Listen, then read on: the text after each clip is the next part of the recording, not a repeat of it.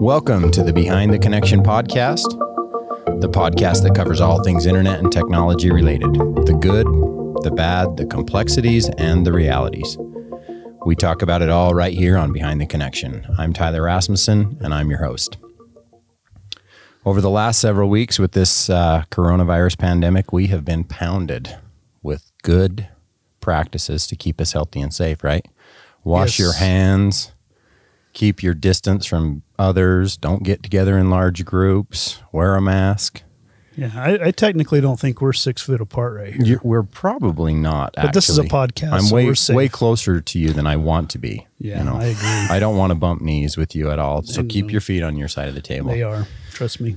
I better introduce my guests. Sorry. No, you're great.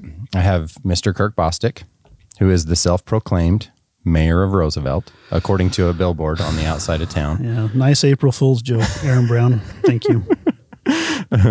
Kirk Bostick is actually the director of operations for um, Spectra, which is a wholly owned subsidiary of Strata Networks. We've got him in the studio with us today. Great Thank to you, have you here. We've got Mr. Tyler Labrum, the worst golfer in the Uinta Basin for sure by far. I mean, he's famous for that. I've worked at, hard at, at being that. You It- it- absolutely- that title has been well earned.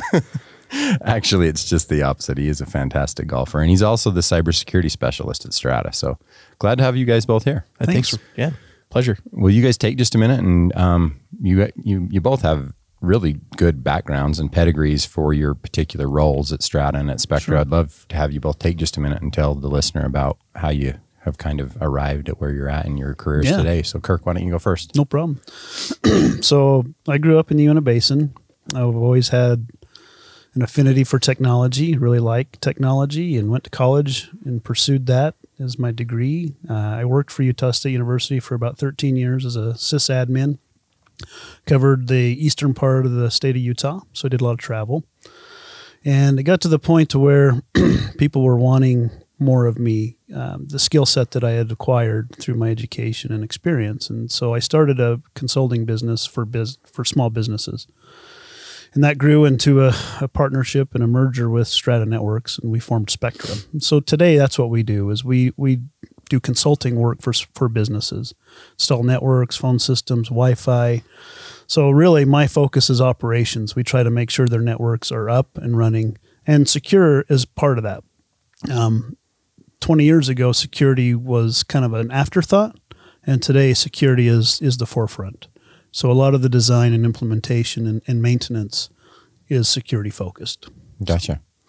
So, maybe just quickly, uh, I'm sure some in the community and maybe some listeners wonder why the different name. You know, why, why Spectra? Give us a quick synopsis of why it's a wholly owned subsidiary, but there's a different brand name there for, for Spectra. Sure. So Spectra, when we when we onboarded Spectra within Strata Networks, there's some some advantages to having a separate legal entity, another LLC. Um, a lot of it is based around liability. So if you're in consulting and and something happens, it protects the parent company from any exposure of what could happen in a you know if there were a cyber threat and Spectra was somehow held liable for that, it would be a much smaller attack surface, if you will. Um, it also helps us to be more nimble. Uh, when we're smaller, we can onboard staff more quickly. We can respond more quickly um, to issues that we see in the in the community and our business community. And the third reason is it allows us to expand our operations outside of the Uinta Basin. Uh, managed services is really a, a national type of solution. The packages that we put together can be delivered anywhere in the United States. We've worked for companies in other states already, um, which kind of goes beyond the, you know, the traditional cooperative boundary of Strata and, and being a service provider of phones. Um, so it does open up some additional revenue opportunities and economic development. You know, I'm able to employ people that live in the Uinta Basin but bring revenue in from other states. Yeah, that's great. It's really cool. Yeah, I think we'll, uh, you and I have talked, we'll probably do another podcast, a separate podcast on Spectra specifically and the services that they provide. But uh, maybe just in a nutshell, to the average, you know, consumer that's not really familiar with technology, can you describe briefly what all you do? I know you have a couple of different divisions. Sure. managed services division, which maybe a lot of people don't know exactly what managed services mean, and then your operational technology division. Maybe just in a nutshell, what do those Right. divisions each do? Yeah, so we have an informational technology division, which is our traditional IT offering. So think of it as if you go into your office and you turn on your computer and you have your phone and you have your Wi-Fi and you have your Apple TV or whatever. You know, we go in and we set all that up and maintain it for you as if we were on your staff.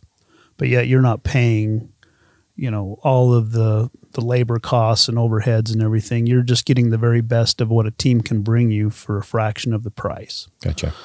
Uh, our operational technology is more of industrial IT, and so these are guys that wear hard hats, steel-toed boots, um, but they're out working in industry. So it could be a water plant, could be oil and gas systems, um, and they're really doing IT work, but it's more um, industrial based. So those are the kind of the in a nutshell what those two divisions do. Great. Okay. Thank you. So, Tyler, give us a little bit of a uh, glimpse into your background. I know you've got an interesting pedigree leading you to uh, Strata Networks. Yeah. Um, gosh, I, I mean, my wife describes me as having been a professional student for a period of time because I was too afraid to get a big boy job. But you know, grad undergrad degree from Utah State. Uh, you know, started out at Air Force Academy, um, medical discharge. Go to Utah State, play a little golf, uh, major in MIS, which is kind of IT, right? And after that, I'm trying to figure out what the heck I'm going to do. This is 2009, great financial recession, financial crisis. And so, you know, where the heck do you get a job, right? The only thing that's hiring is IT. So I actually had a group come down and present uh, as a part of a program from the National Security Agency, which was a cybersecurity program. Um, I had never even thought about cybersecurity before that. But they also added on, hey, you come, you get a free MBA. We're going to pay you, literally, pay you a check, pay for your books, pay for everything. You can go through this program, get an MBA, come out with cybersecurity emphasis. The only catch is, is that you're going to have to come work for the federal government for a couple of years in order to pay us back. Um, that's something I was familiar with because I'd already done the military thing and knew I was going to have to do that. So uh, that it was like, heck yeah, I can continue to do school, get paid to do it. Rock on, let's go do it. And so I was fortunately accepted into that program. Um, and it was a phenomenal program. Uh, the curriculum, the exposure that I had, uh, our director there is he has his fingerprint on most of the legislation that's been written in the United States as far as cyber is concerned. Um, in fact, you know, we had this kind of soundproof security room where they had written the original cyber legislation for the U.S. Uh, after that, I went to work. Um, I worked for the Air Force in their cyber warfare wing and did some work in a security operations center. So when all of these cyber threats are coming from the entire Air Force network, I'm working in there, seeing what's coming in, um, coordinating response with different entities, and working on that. Uh, finally graduated 2011 with a master's degree there, and went to work with the Department of Homeland Security in Washington D.C. and spent four and a half years with DHS. Uh, that was probably the most valuable experience I could have obtained from a cyber standpoint. Working with an organization with the resources they have and the cyber threats that they're faced with gives you really broad exposure to a ton of cyber related uh, um, scenarios. So I did that um, four and a half years. My wife and I decided we want to move back to the basin. So DC, great place to visit, not such a great place to live. We end up deciding we want to move back. I go to my boss and I say, "Hey, uh, I'm, I'm going to buy a jerky business uh, to sell jerky in a small town in Utah." And he looks at me and he kind of stares and he says, "It's uh, so FBI, CIA, what's going on here?" like, like We're still not sure if he Really? wasn't. Yeah, that's what I was going to say. like That's- some kind of cover or something, right? Yeah. This dude's going to go do jerky. So he said, "Well, all right, let's do this, but we're going to need you because you know you're involved with some really important projects that we got going on. Let's have you work remotely. You, if if that's what you're doing, do your jerky thing, work remotely." So I came back. I worked remotely for them for almost a year here out of the basin. Uh, you know, fast fast internet speeds help massively with that. Uh, and so then that came to an end and I'm doing jerky and that's not a full-time job. and weirdly enough, my mother-in-law starts kind of heckling me saying like what the heck are you doing with your life like when are you gonna actually like grow up here I was saying mother-in-law. I'm still, Yes. won- I'm still wondering that, Tyler. and so so I, I got ticked off one night and I said, all right, I'm going to send in an application to Strata because that's maybe they need somebody who's got some cyber experience. So I sent in an application for like a heavy equipment operator position or maybe it was a Really? database Oh, database I position or something.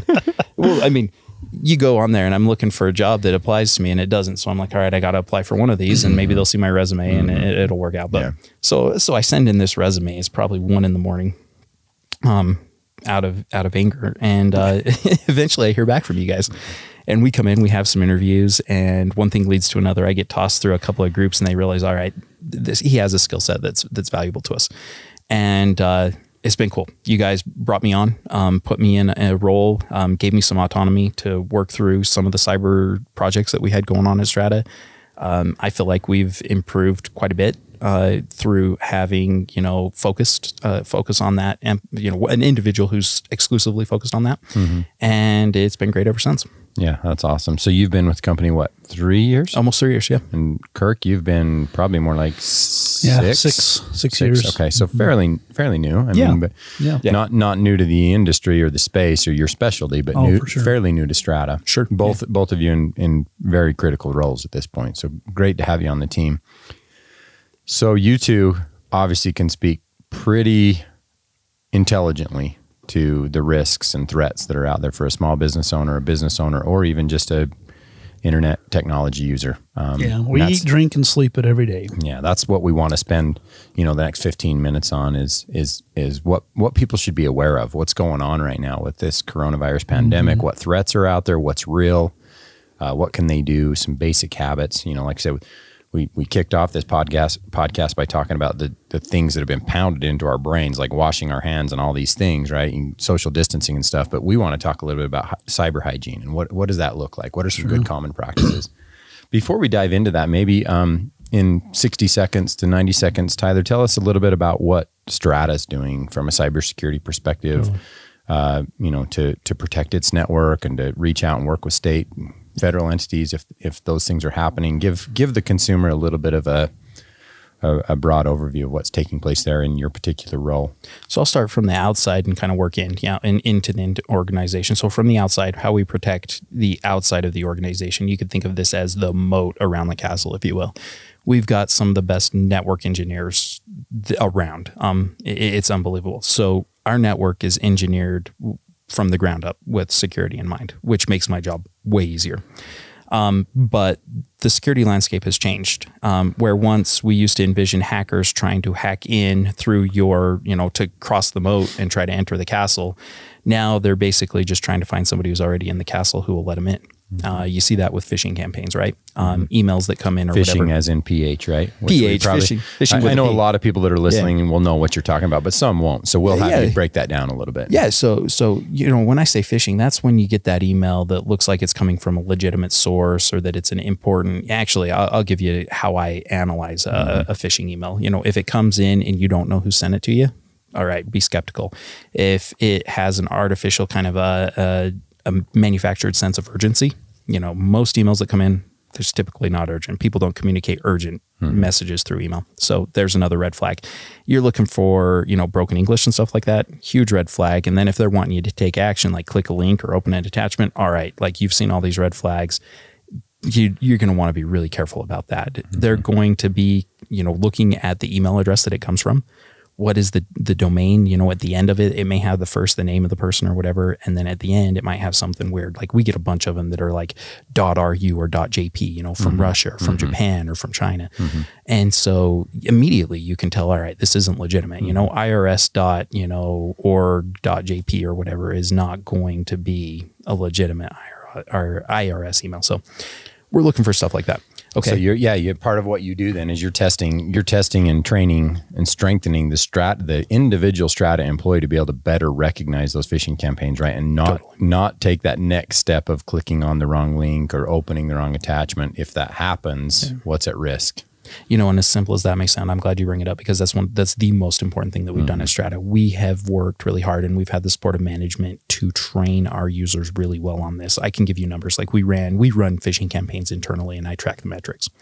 Our initial phishing campaign we ran, we hit about 35% click rate. Oh, they were clicking or opening an attachment, right? Wow. And that's standard for industry as That's a whole. probably what a small business owner could expect with oh, their cu- with their employees Yeah. too, right? Or or, or potentially even higher because mm. we've got a technologically savvy workforce. Mm-hmm. So So uh, you're saying 35% of the time when there's a phishing email sent to Strata employees that you created to test them, 35% of the time they were clicking on an inappropriate link or opening an inappropriate attachment that could very well have posed a significant risk, huh? bingo. And that's probably very standard for most consumers. So the tool that we use gives us metrics that have been drawn from hundreds of thousands of campaigns. So there's a huge sample base to establish that as where we were industry standard, right? Uh, We fit within that realm.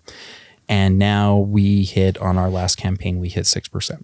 So our users have become much more aware. Um, And they'll reach out to me and say, "Hey, is this legitimate?" I get these emails all the time, and and that's great. Um, that's our greatest defense because you know people aren't trying to pound through your firewall or the outside exterior security you know platform you've got. They're trying to just basically jump through and get to the inside through a user. So um, we that's one thing I'm looking at all the time. Gotcha. Cool. All right. So, what are some of the things that's happening with uh, the coronavirus pandemic? What are some ways that hackers and manipulators are trying to take advantage of people? Sure. Kirk, do you want to take the first You stab at bet. that? So the the workforce is now shifted. So instead of everybody being at their office behind a firewall, you know, now they've all started working from home. And so the attack vector is much broader for operations guys and security guys to to take care of. so uh, you might have heard the term VPN. That means you're making a connection from your alternate work location back to your office. Um, so that's been a real big attack vector. Um, people trying to inject in between that or be on the home network already and gain access to the corporate network through a new infiltration point. Uh, because es- essentially it puts them behind the corporate veil and they're inside. Um, so that's one thing. I think work from home scenarios, um, you know, you introduce that complexity to the operations, and it's it's been a chore for all of us in IT to really have the masses that were in your facilities. Now the masses are coming into your facilities. So we've all had VPNs, we've all had those types of connections in the past, but it's really put a lot of strain uh, on our monitoring and, and setting up and, and supporting that that mobile workforce. So I would say that's that's been a big one. Um, video conferencing. Yeah, Zoom bombing Yeah, or whatever. Zoom. what, everybody's probably heard of that. Maybe a lot Sure. of people don't know exactly what that is, but what's what's actually happened and what's the real risk with that? Absolutely. So Zoom is is kind of at the forefront because it offers a really nice video conferencing solution that's that's economical and it's pretty easy for an end user to use. And but anytime you trade off ease of use, you can give up some security. And that's I think that's what people were that were using Zoom prior to this would just allow um, anonymous people to come in and join their meetings because it was easy. And so then what you started to see is a lot of um, nefarious activity happening. People coming up and adding porn to people's meetings or recording meetings that they weren't supposed to be in, or just you know like a fly on the wall mm-hmm. participating in a meeting. Mm-hmm. And this isn't just business. I mean, we have mm-hmm. our, Obviously, our children, students, yeah, kids. Yep. yeah. So my wife is a junior high principal in the Duchesne district, and all of their kids are using Zoom now, and teachers, and it's been a great tool. And and I'm not knocking Zoom at all because it, it's not really a Zoom issue. It's it's it's a user issue, right? Because and a lot of that is just our inexperience with security. And so they've taken a lot of steps to help the user base get more proficient with their platform and, and they've made some security upgrades as well. But it's not just Zoom. I mean there's there's Teams which is, you know, that's mm-hmm. that's what Spectra supports and sells to our user base is a program called Teams, which is a collaboration tool where people can do video conferencing and and we, you know, we work very hard at securing those those things. So those are the two that are top of mind for me right Gotcha. now. And Those are the primarily business related or those that are in a business setting. T- Tyler, how about some that are more like consumer centric issues or things that you've seen. Yeah, for sure. Um, and, and I'm going to touch on the Zoom piece a little bit. You know, I think this has been ses- sensationalized in the media a lot. Um, you know, if you're using Zoom for your family meetings and things, it's it's a safe platform for you to be able to do that. The reason why some of these Zoom bombings have happened is because people are posting links to their Zoom meeting on a public Publicly, you know, yeah. publicly. So it's very easy for some punk kid to do a Google search for you know the Zoom link. Um, they have a standardized format. You just do a search for that format. You find a bunch of links. You're going to jump on and you're going to cause them some issue. We've had congress- congressional meetings that have been Zoom bombed, for example, because they posted it publicly. So and then you restrict the people who are allowed to come in and you let them sit in a waiting area you know uh, the, the lobby is, is how it's termed. And then you accept them in if you know who they are and whatnot. So with that yeah. Now on the consumer side you know what you're seeing like everybody's wondering you know when is my stimulus check going to be coming in? Um, if you're a business owner you're wondering all right what's the status of my ppp and there has been a huge amount of phishing campaigns. So phishing with P, people sending you emails, fake me emails, malicious emails saying, you know, your PPP has been approved or your Click IRS here, check has been pending. Click here, and you know you want to be really cautious of those. Um, with that, you want to identify: is this from the legitimate entity? Is this from the credit the uh, the bank that I actually submitted my application through? Is this from the IRS?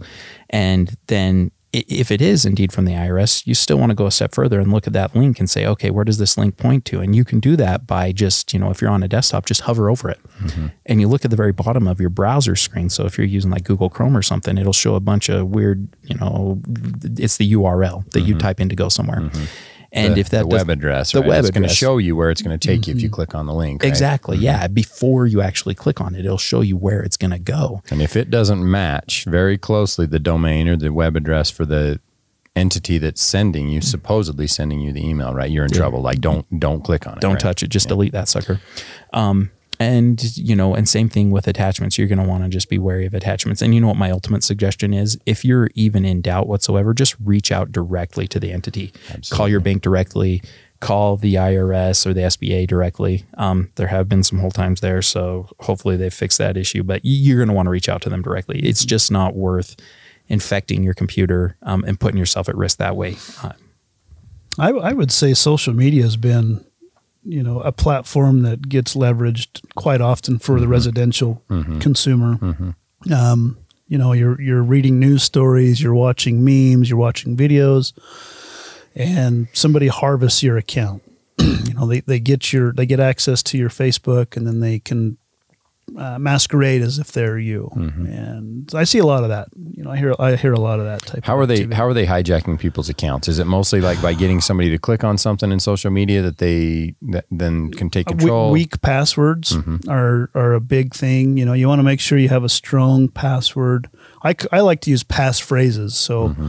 something that's really easy for you to remember, but would be very difficult for somebody else to to um, guess. Yes, Yeah. Yeah, maybe before we get into like our basic steps of good cyber hygiene, um, let's talk just very briefly. W- Are are are some of these occurrences or these situations or circumstances are they are are they very different than a normal security threat that would happen outside of a virus pandemic? Like, what have you seen in, No. in the Uinta Basin as far as supporting businesses? Give us a brief synopsis of some real actual scenarios that have taken place, and are they actually much different than what we've just talked about? They're not much different. I think that they're just amplified. You know, I think everybody's already on edge. They're all looking to their devices now mm-hmm. for information. And like I said, the workforce has shifted and, and people are in their homes more. And they may have already had a virus on a home computer that's there from 1985, you know, per se.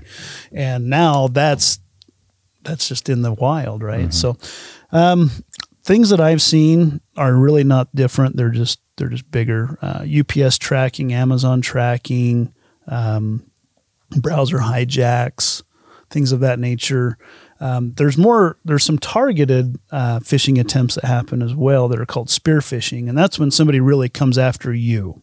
And I think that's the biggest hurdle that I have with residential customers and even small businesses. Nobody cares about me. I live in the basin. You know, I'm not a huge company. After this podcast, they will care about you. Yeah, because they do care about you, and the, and the reason why is um, they your information is important to you, and so some of the um, leverages that I've seen is when they go in and they crypto lock your machine Mm-hmm. and they, you know, all your wedding pictures, all your kids' pictures, all your home videos, everything that we do in multimedia now is on our computers, and and that's valuable to Tyler. Mm-hmm. And so, you know, they might want five hundred bucks, thousand bucks for you to unlock your own data. And you're seeing that happen in the Uinta Basin. Absolutely, With that businesses happens. and consumers. Absolutely, that Both. happens. Yeah. Gotcha.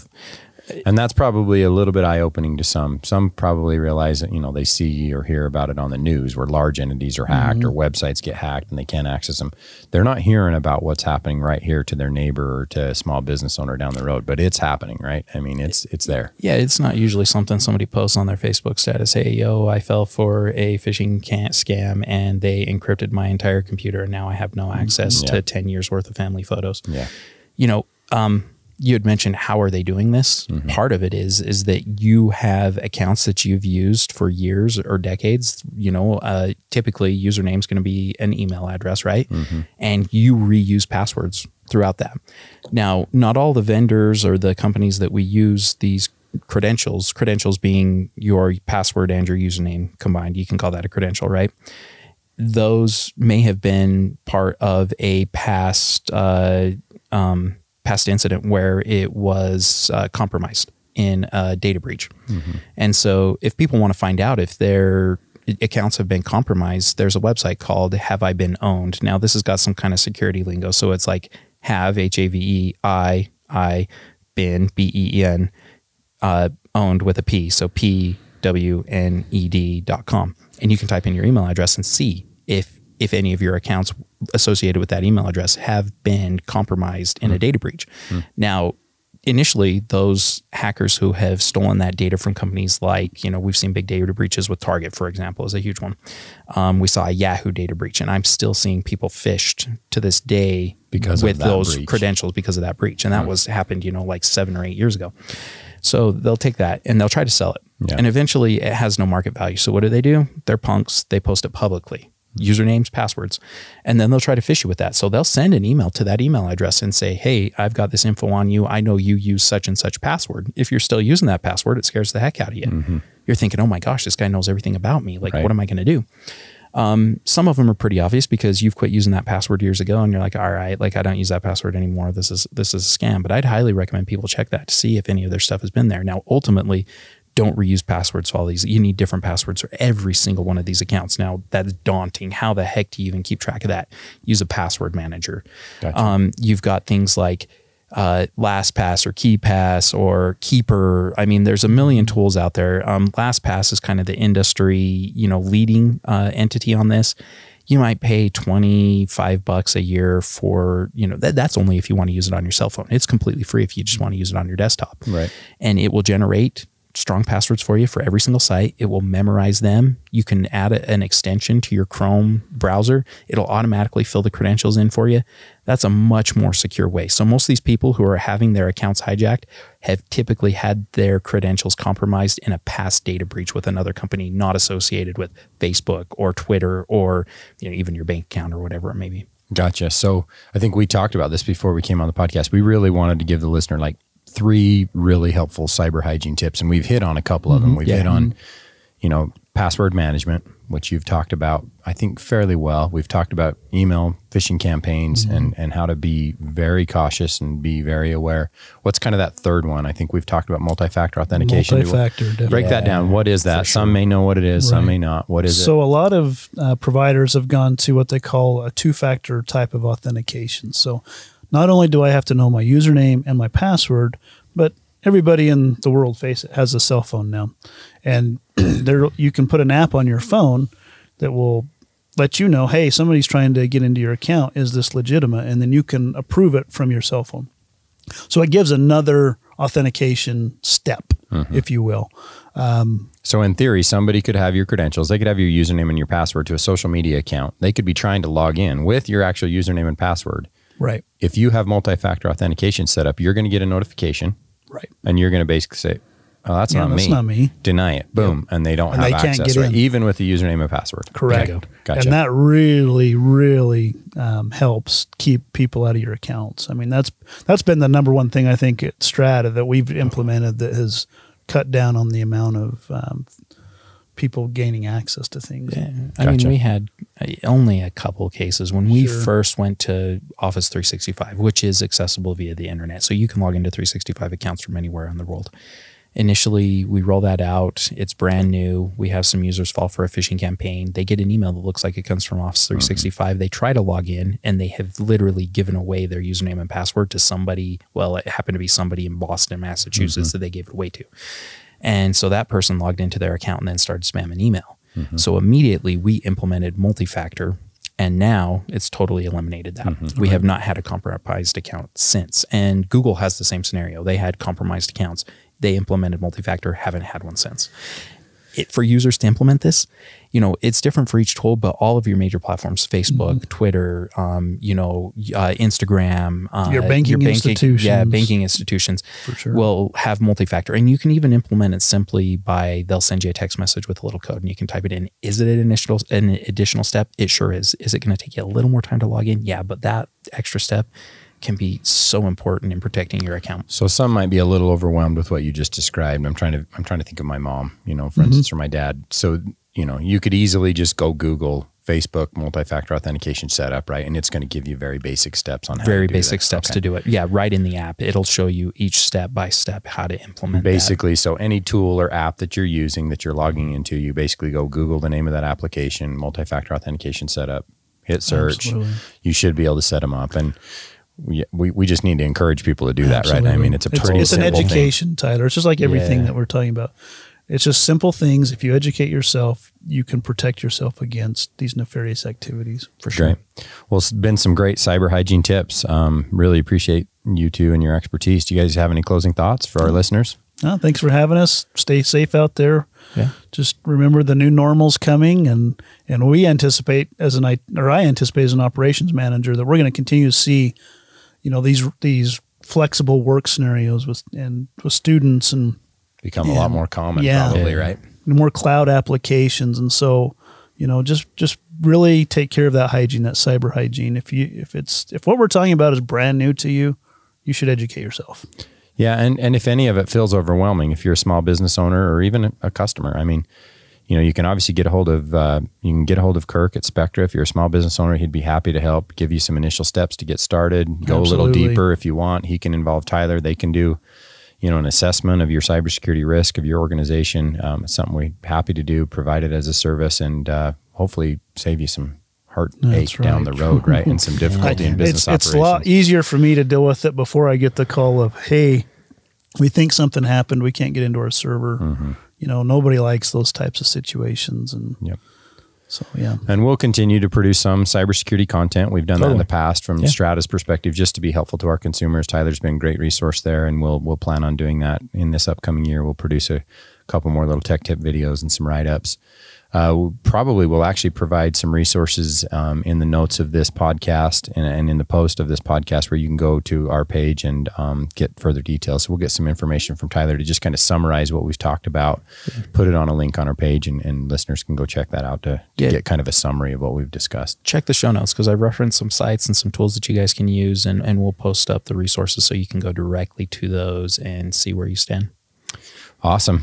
Uh, well, as always, appreciate the listeners. Um, we want to talk about what you want us to talk, to talk about. So if you have suggestions or comments or or things that you'd like us to dive a little deeper into, please comment. Um, please give us some feedback. Uh, give us a review on podcast platforms. You can shoot us an email at podcast at stratanetworks.com. We'd be happy to discuss any questions or concerns in the future on a future podcast topic. So thanks again, gentlemen. Appreciate you being you here. bet just can i say two tylers don't make a right That's right. T squared, right? Thanks again for listening to the Strata Networks podcast.